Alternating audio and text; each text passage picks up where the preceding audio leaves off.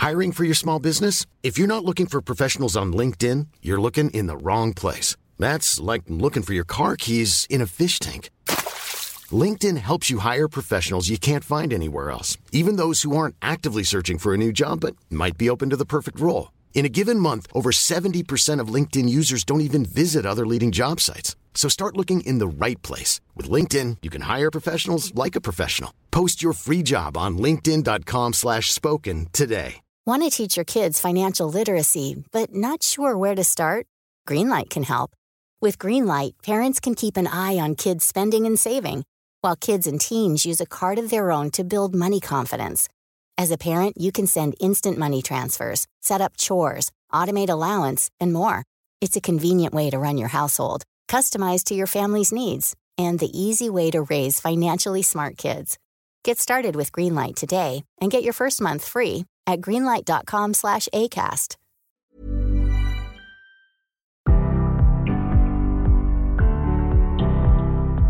Hi, this is Nadine Dietz, host of CMO Moves. I just wanted to take a quick moment to say thanks so much for stopping by today and to give you a quick overview on what to expect. CMO Moves is all about game changing leaders, their incredible journeys, the moves that they've made, and most importantly, their personal stories of how they got to be the leaders of some of the world's most exciting brands. I hope you'll enjoy their stories as much as I do and take away a few tips and some inspiration for your day. Enjoy the show. Hello, and welcome back to CMO Moves. And if you've been tuning in over the past year, especially, but last couple years, you'll know that sometimes we bring forward some pretty interesting new things.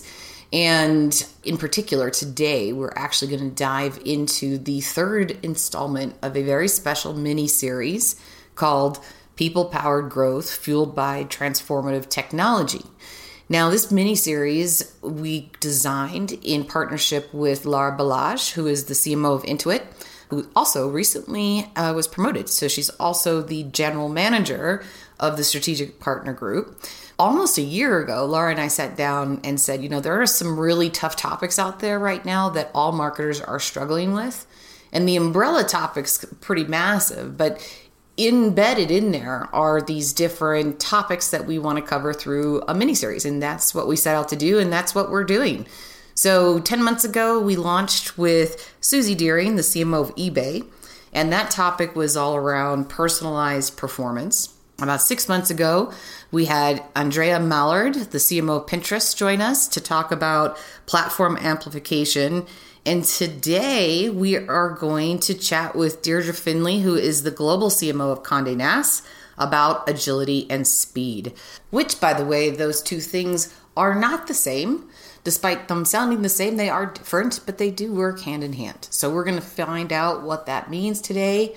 And uh, we have a lot of good stuff packed into this episode. So sit back, relax, and enjoy this third installment of people powered growth fueled by transformative technology. Enjoy. Today, we are here with two fabulous ladies Lara Balazs, who is the CMO and now general manager of the strategic partner group of Intuit, as well as Deirdre Findlay, who is the global chief marketing officer of Conde Nast. Lara, Deirdre, hello and welcome to the show. Hi, Nadine. Hi, Nadine. Thank you. Oh good my God. Yeah, so great to have you both here. We've been having a good time here before we started recording. Not only are you such iconic role models in the industry, but you're also dear friends. And it, this is the first time we've been able to chat together since Cannes of last year in Cannes. The wow, the three of us. Yes, yeah, I think so. Yeah. It's been a long time, but you guys have been doing some amazing things. And so I'm excited to hear updates from you. But um, for today, we're going to talk about a very important theme because this is the third part of an important series that we have been working on together, Laura and Intuit, her team, and ourselves to come up with the, the top themes that are keeping marketers up today. And this one is a big one because it couldn't be more important. It's about agility and speed.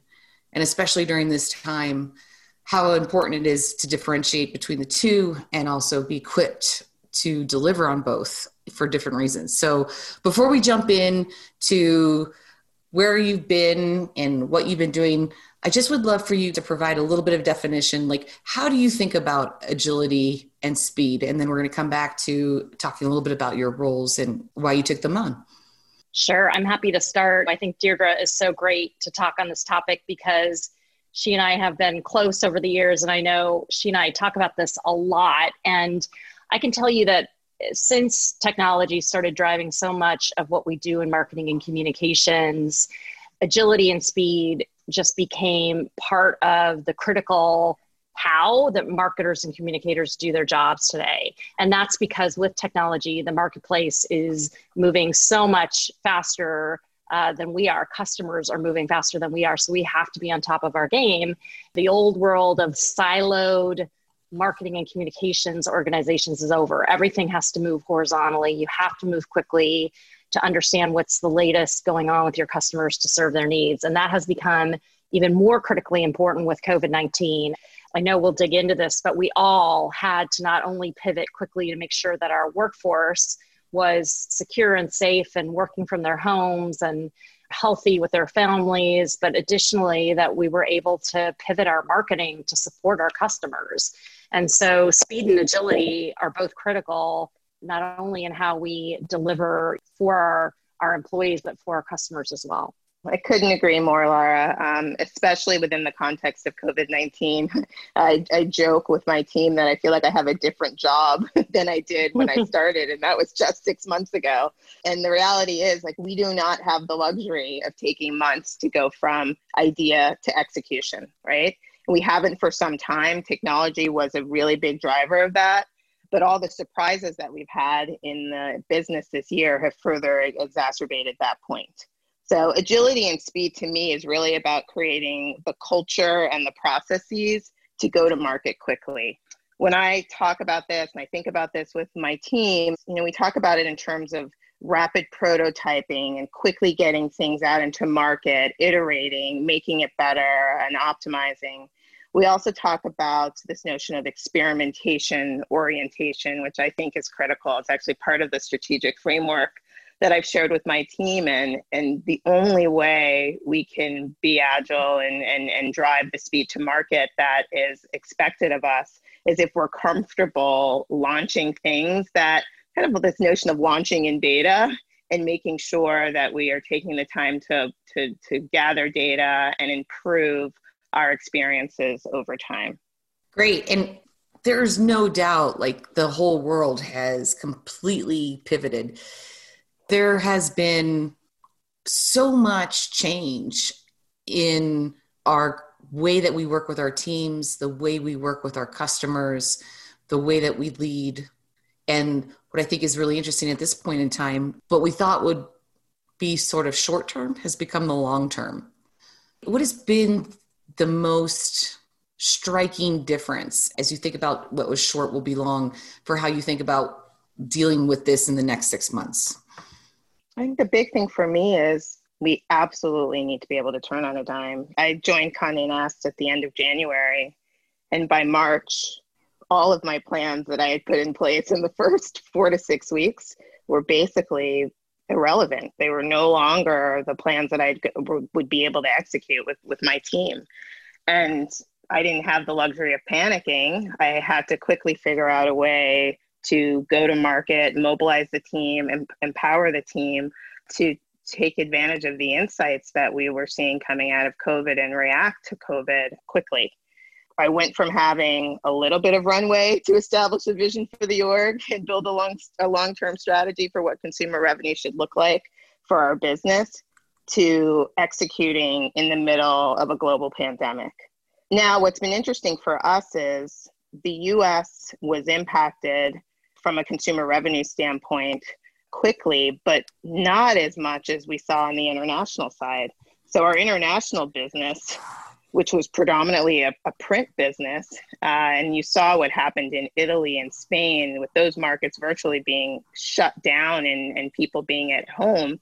And you can imagine a business that relies so heavily on, on newsstand and, and print subscriptions, like how we had to completely upend uh, our model. And so I took this as an opportunity to do what we wanted to do anyway, which is to continue the digitization of the business. The US was further along and you know we had some blueprints in place that we had put in place over the past few years on driving digital subscriptions, driving new direct to consumer business models. And we quickly took those learnings and applied it to, to our international markets. One of the things that became increasingly obvious to me was our weekly reporting cadence was no longer good enough. So we started looking at audience development insights on a day to day basis, leveraging those audience development insights to see how consumers were engaging with our content differently um, as a result of the, the COVID crisis and understanding how those differences varied pretty considerably when you looked at the international markets that were further along in COVID than we were in the US.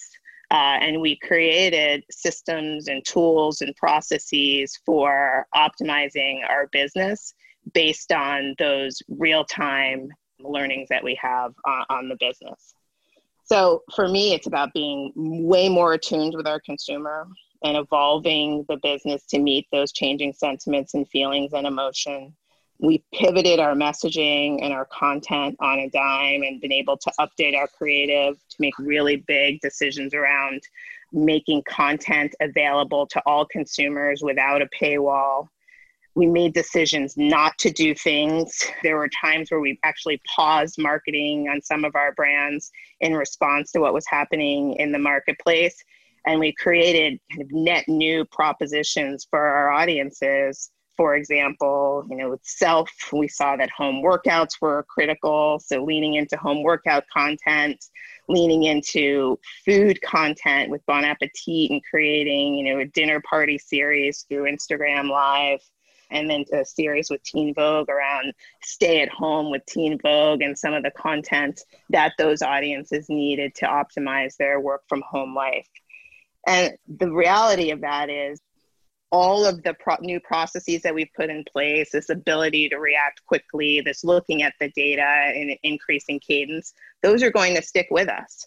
And we believe that, you know, while things may change um, in the next six months, we're not going back to the way things were before.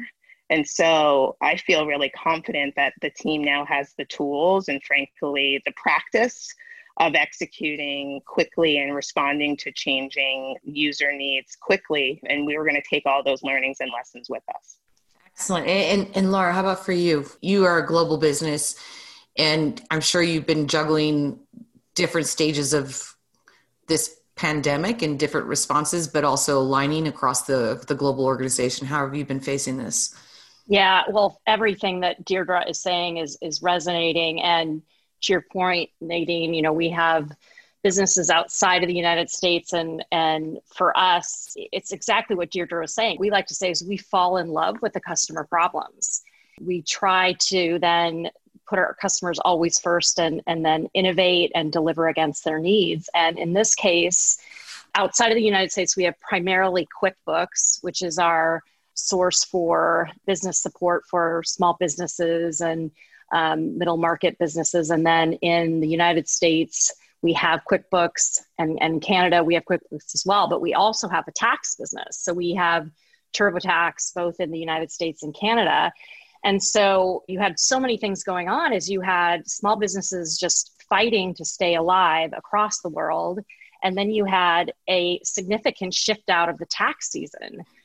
And so we had our typical, you know, go to market plans that were still very much based on data and customer insights, but we had to first say, what are those customer problems right now? And the first thing we needed to do is understand that the need was really to get money into the pockets of our customers. And with the government response that was happening across the globe, we realized that the first thing we needed to do was support with the stimulus funding. And so, for example, in the United States, we quickly said before we even worry about you know delivering against the tax season, let's use the tools we have to work with the government and get those stimulus funds in the pockets of our customers. So we were able to do that on the Turbo uh, tax side, on the consumer business side. Let's help them with tools, which we were able to do with Mint, which is one of our consumer products. And then let's use something called Intuit Aid Assist, which would allow customers to go on our uh, website, Intuit website, and understand by using AI and ML that they could put in their information and we were able to tell them of the CARES Act, which in the United States was a significant act that was uh, supported by Congress that got that stimulus funding out.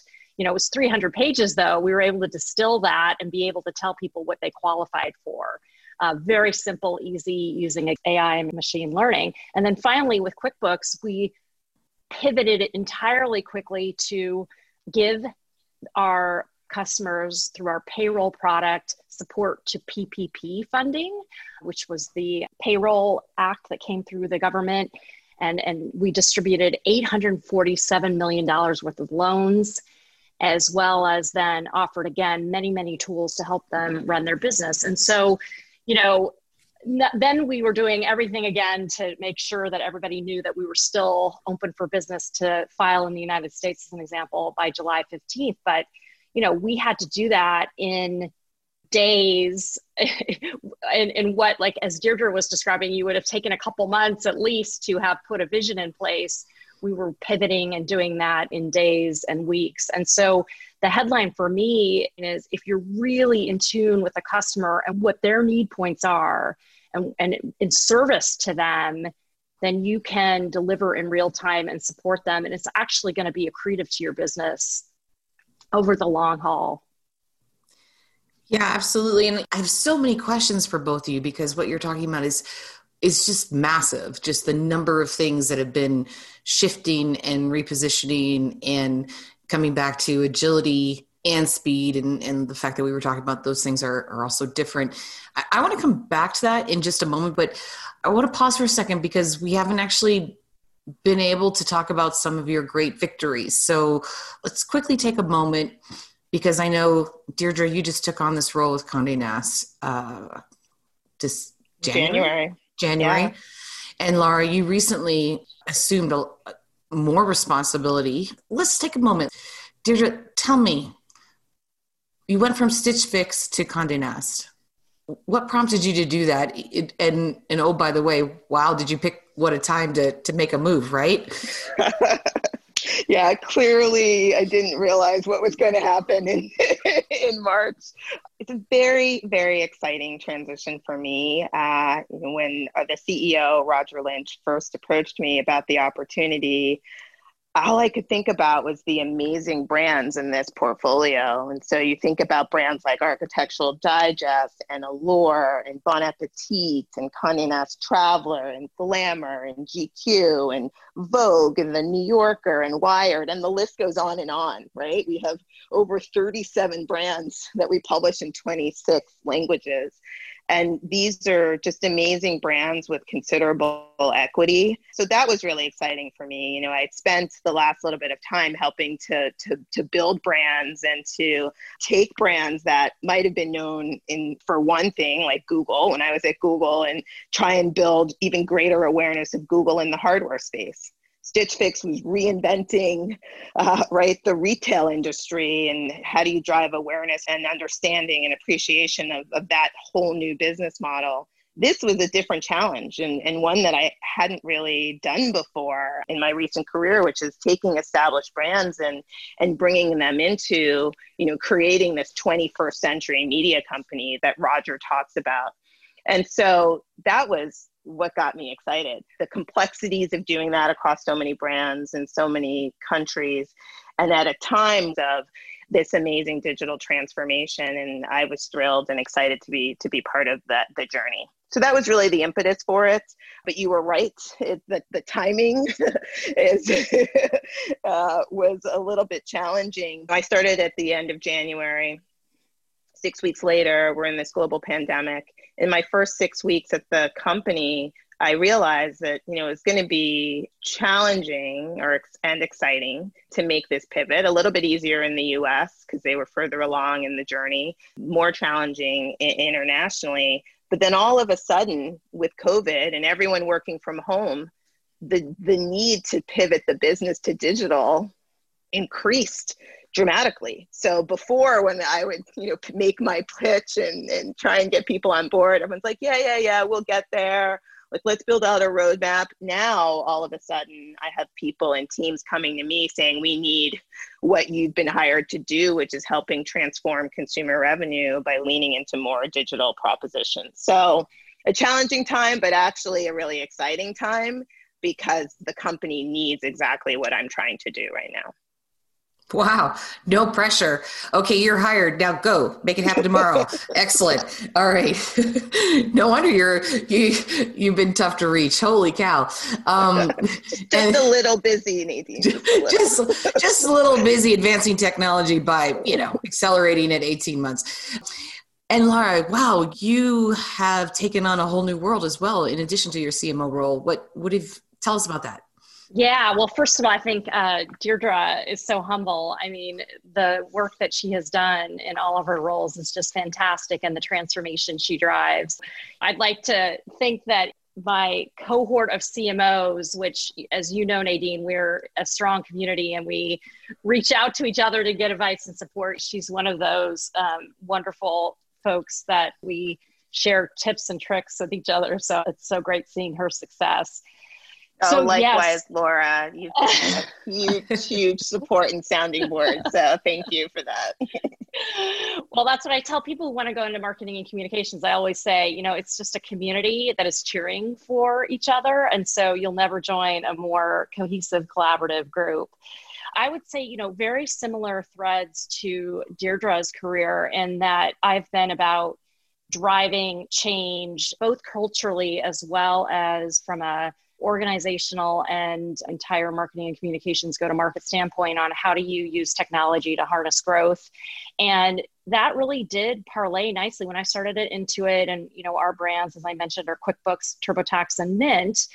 We had to think about how do we position Intuit as the corporate brand to rise all boats. And so we've been leaning into really standing for what we stand for, which is our mission to power prosperity. And before the call started, we were laughing about, you know, really you don't brand build anymore, you reputation build. And that is exactly what we have been doing. So the whole plan with Intuit is you build our reputation and you're lifting all boats for all the brands as a strong corporate brand. Really got that going underway and serving our customers. And the opportunity came up with we had a wonderful individual who decided to leave the company and she was running our uh, strategic partner group which includes a pro tax business as well as all of the strategic partners that we do work with everybody from facebook to google to DocuSign to all the banks, the, the hundreds and hundreds of banks that we do business with, to then also our corporate responsibility agenda. And so that got moved to me as well. And the beauty of that is there are so many synergies. So, as you can imagine, we may do partnerships with Facebook and Google that support our small business agenda in terms of supporting our businesses and their businesses and you know leveraging the tools that are only better when we come together. But additionally we you know can do a better media buy when we have uh, the force of all of our brands coming together and one group collectively handling that. The other thing that was interesting that comes from thinking about partnerships in a dynamic way and our small business group phenomenal group of marketers there working with product folks and a huge cross functional team was able to launch a GoFundMe partnership where they were able to support small businesses by standing up small business GoFundMe crowdsourcing sites just as the COVID 19 epidemic hit. And so you can imagine we actually gave money to our employees to give to these sites, and we were able to give millions and millions of dollars to small businesses through that unique partnership. And so you can see where adding that strategic partner group agenda to the marketing and communications agenda, but while still keeping them separate, you're leveraging really a network effect and a co-value effect that comes from, you know, bringing different companies together and that one plus one equals three effect that you get from that. Yeah, absolutely. And I, I love how you said one plus one equals three. Th- that is stuck with me for many, many years, is always the equation for success, right? And I think that comes back to the topic of agility and speed because it's one thing to be agile and it's another thing to be quick and they work hand in hand but they are still different i would love to hear your perspective on that yeah that's a, a great point nadine and the way you know i think about it from an agility standpoint it's really a, having the ability to move quickly and and that means having the processes and the systems in place to enable your teams to kind of act on a dime. I would love to say we have all of this, but I do feel pretty confident that we have built a very strong foundation of, of process and systems to enable the teams to act more quickly. And certainly with COVID, these are muscles that we've built up pretty significantly in the last few months. And then from a speed standpoint, to me, this is about how we enable the team to just get running. And, and it's about a lack of fear because I think the biggest enemy of speed is fear. And the team's feeling like if they run too quickly, things aren't going to be perfect and they're going to be penalized for it. And so I've tried to create a culture at Condé Nast and other places that I've worked where we are celebrating both the wins and the losses because I find that when we do that, it gives people more permission to get things done quickly, launch at 80% instead of constantly working about uh, worrying about being at 150%.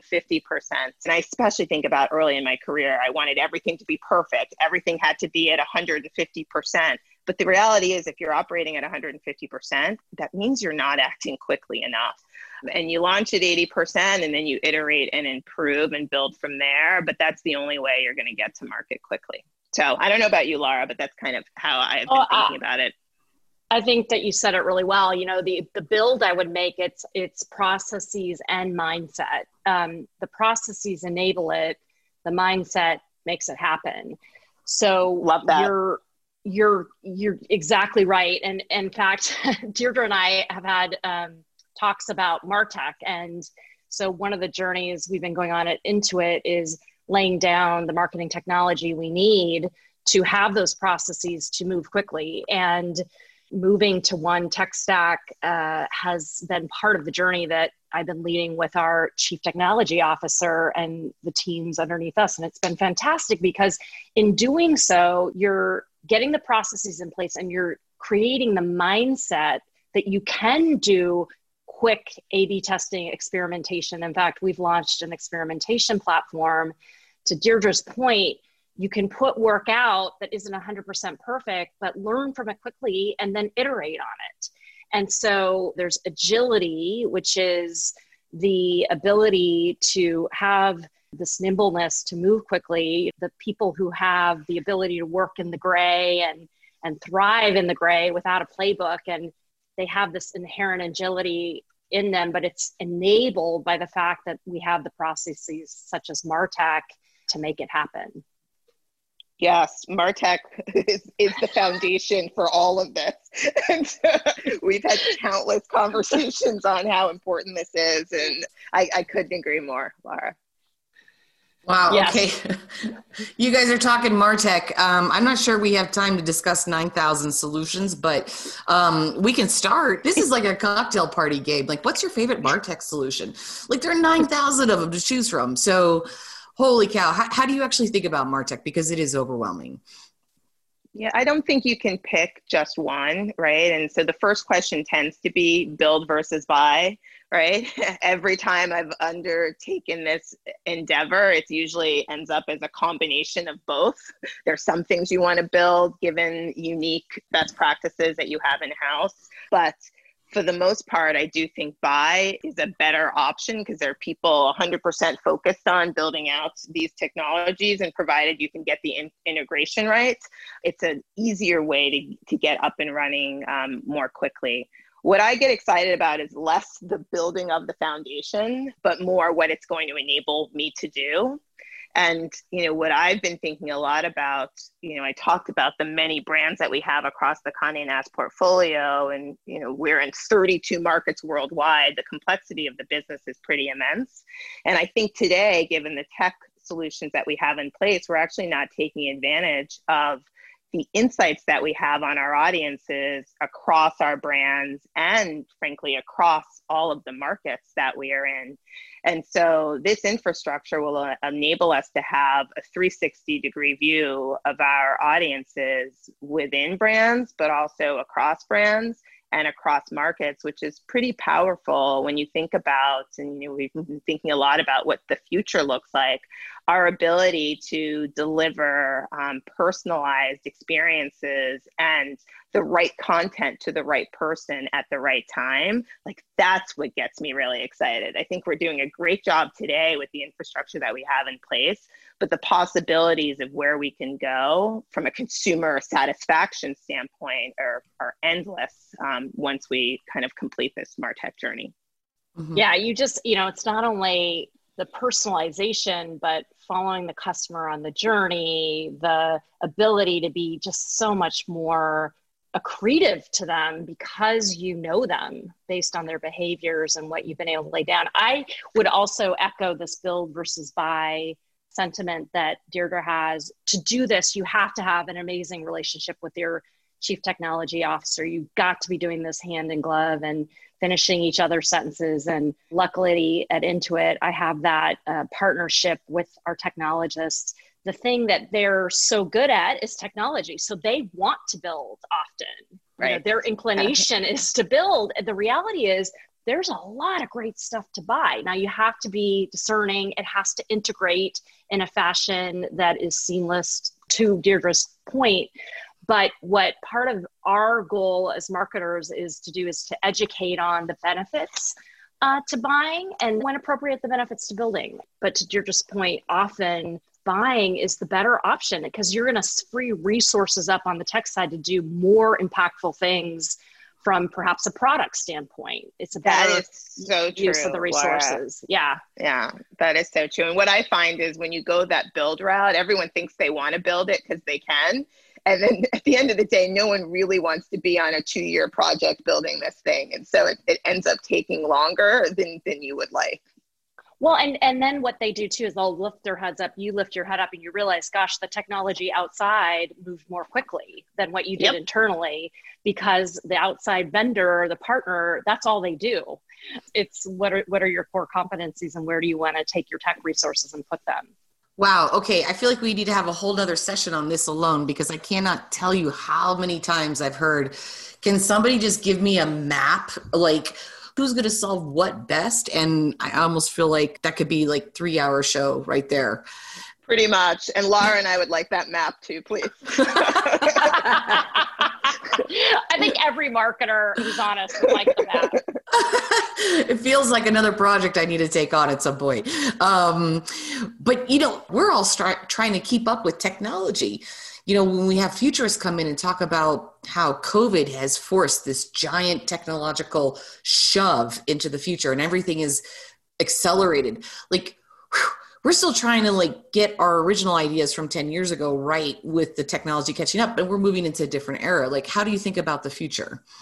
Yeah i think that uh, without a doubt the covid-19 situation has created rapid velocity of change so we look at three areas one is the expediting of virtual and digital and how virtual if you're a small business for a QuickBook users, you've got to have learned how to use virtual to do your business. And then digitally, if you only had a brick and mortar location, now selling your goods and services online is paramount. Finally, money, you know, money in a world where you aren't physically out in the universe and the digitization of that is also a huge trend. And so these three trends you know they they square nicely with Intuit and and our mission to power prosperity around the world but they also open up opportunity just one example of the future that i think is exciting is we have had a quickbooks event that we've done in, in silicon valley and across the globe in different key countries but in silicon valley as an example it was a three day event and that is now a digital year round event. Before 5,000 people went to it in Silicon Valley, and now anybody can go to it virtually. So there is a level of democratization that this world of COVID 19 and, and move to virtual and digital affords us. And there are some really exciting things that come out of it. Now, we have to participate in a way that's in service to everybody not only those who are fortunate but those who are underserved and you know that's a huge part of our mission but that is a really exciting development that we see coming in the future yeah, I love that you use that word democratization, Lara, because it's one of the things that I've been thinking about a lot, given some of the changes and the advancements that we've seen due to COVID, right?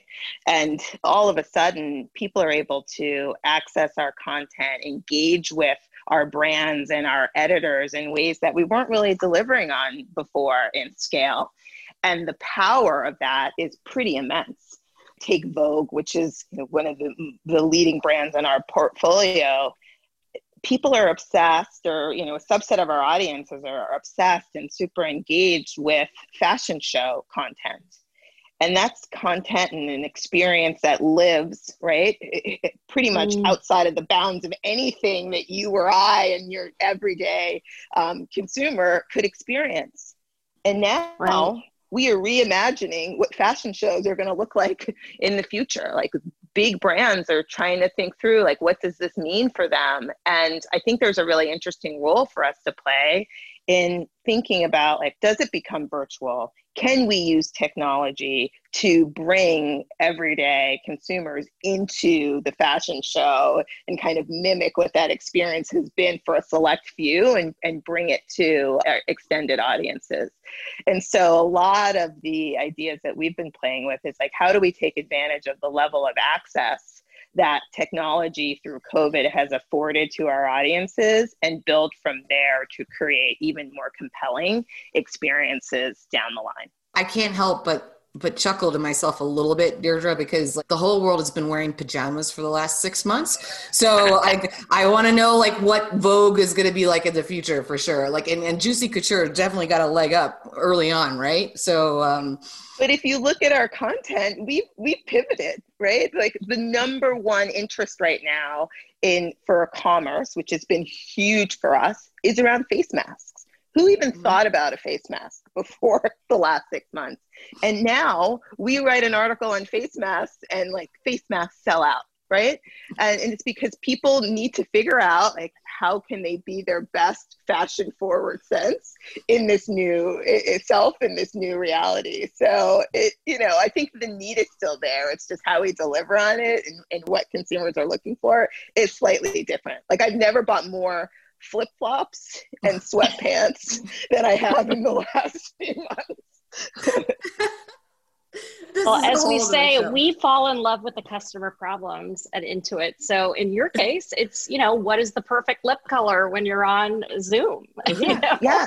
How do you optimize your eye makeup for when no one's looking at half your face, right? Mm-hmm. hey, we joke, but I will say when I look at the, the content that people are engaging with during this time period, sure, at the beginning, the bulk of it was around this virus, making sense of it. Everyone was really afraid. But it was really interesting to see how the content needs pivoted as people got more used to working from home, became more informed about the virus. It was really around coping and how do you optimize life and how do we help people work from home optimally? How do we help people navigate the, the, the cooking needs? Like i went from never cooking to cooking every day. The need for cooking content and recipes and how can i make things from the items that are already in my in my pantry? And then to the lighter I just need escapism content. And that is what's happening with the royals and celebrity content. So it's been very interesting to see how we've gone from very serious needs from a content perspective to being able to serve all of the needs of our audiences. It's the power of our brands. So fascinating. We're gonna have to come back and do a lot more on this. I have a feeling like we could just like go on and have wine delivered, can keep talking for another three hours. Why not? Um, but unfortunately, I need to wrap this up. And I have only one quick question left for you. And Lara, I know you've already answered my crazy question a couple times now, so I'm going to switch it up a little bit, make it a little bit different. And, and Deirdre, you get to go first. How about that? Okay. So you haven't answered it at all. If money or talent were no object, what one challenge in the world would you solve right now? For those of you who don't know me, I'm, I'm an, an African American woman uh, and, and, CMO of a, of, a big company. And given some of the racial injustice challenges that we saw with the murder of, of George Floyd and, and others come to the fore this year, I think it, it would be irresponsible of me not to say racial injustice. It is an issue that I live with every day that impacts me in meaningful ways at work, at home. There's not a minute that I don't think about uh, how racial injustice has impacted my life. And so, if I could devote all of my energy to champion the cause of racial equality, that that is where I would I would spend my time. Mm. We definitely will keep talking about that for sure. Um, Lara, how about you? Well, first, let me say, Deirdre, it pains me that we are still having this conversation decades and decades. And if there's any silver lining in any of this, it's all of us realizing that this has gone on way too long. I can say I'm proud of our company. I know your company too. We've been very vocal about that this is not okay. You know, my company right now is going through a process of trying to build a a plan that drives systemic change. And we're taking a little bit more time than we wanted to, but it's so that we have that durable change because it is it is unacceptable. So along these lines, the thing that I would offer up to the world with you know talent money wasn't an object is i gotta say it a vaccine for this thing um, now yesterday yesterday. And and you know getting to deirdre's point that that vaccine gets in every single person's hands that this is given immediately to every person no matter where they're from their zip code the color of their skin their sexual orientation. We've got to make sure everyone gets this as soon as possible and um, that we flourish together and not as a divided world Wow, what an inspirational way from you two ladies to end this podcast. You've given us so much to think about, and I just really value you both as impressive leaders of great companies who are going to do great things for the world, but also just really great friends. So thank you. Oh, thank you, Nadine. Thanks, Always a pleasure. Lara, next time we do this with a glass of wine. of course, you're Kira. Nadine, you're invited, of course. Oh, I'm pushing my way in, whether you like it or not. You know how I roll. So, well, thank you so much. Enjoy your weekend. Stay safe. Keep away from the fires. Hopefully, your families, your friends, your colleagues are all doing well. You're both there in the Bay Area. All my hopes and prayers go out to everyone there. Oh, Thank thanks you. so much. Have a great weekend, Thanks, Bye, guys. Bye. Bye. Thank you so much for tuning in today. I hope you enjoyed the show.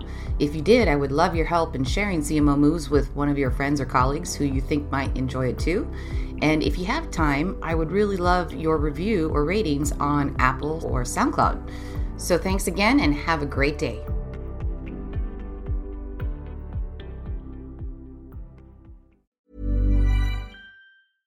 Imagine the softest sheets you've ever felt. Now imagine them getting even softer over time. That's what you'll feel with Boll and Branch's organic cotton sheets. In a recent customer survey, 96% replied that Boll and Branch sheets get softer with every wash. Start getting your best night's sleep in these sheets that get softer and softer for years to come. Try their sheets with a 30-night guarantee. Plus, get 15% off your first order at bollandbranch.com. Code BUTTERY. Exclusions apply. See site for details.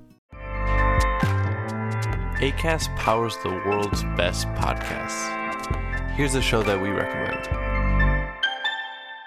The Real Housewives is a guilty pleasure for most, but if you're looking to not feel guilty about that pleasure, tune in to Everything Iconic with me, Danny Pellegrino, where I break down all the messy moments and behind the scenes antics of Bravo's popular franchise. And on Everything Iconic, I also interview celebrity guests like Kelly Ripa, Keke Palmer, Drew Barrymore, Cameron Diaz, and more about their guilty pleasures, their past work, and so much more. So if you're pop culture obsessed and find yourself watching way too much reality TV like me, tune in to Everything Iconic with Danny Pellegrino wherever you listen to podcasts. ACAST helps creators launch, grow, and monetize their podcasts everywhere. ACAST.com.